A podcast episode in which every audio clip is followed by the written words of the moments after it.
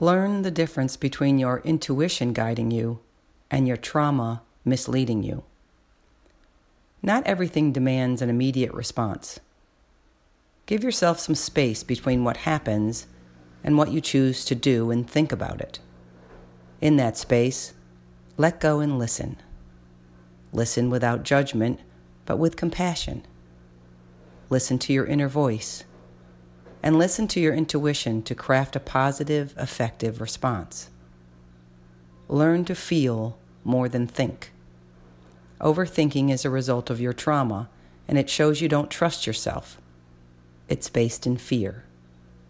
Just stop for a little while and listen.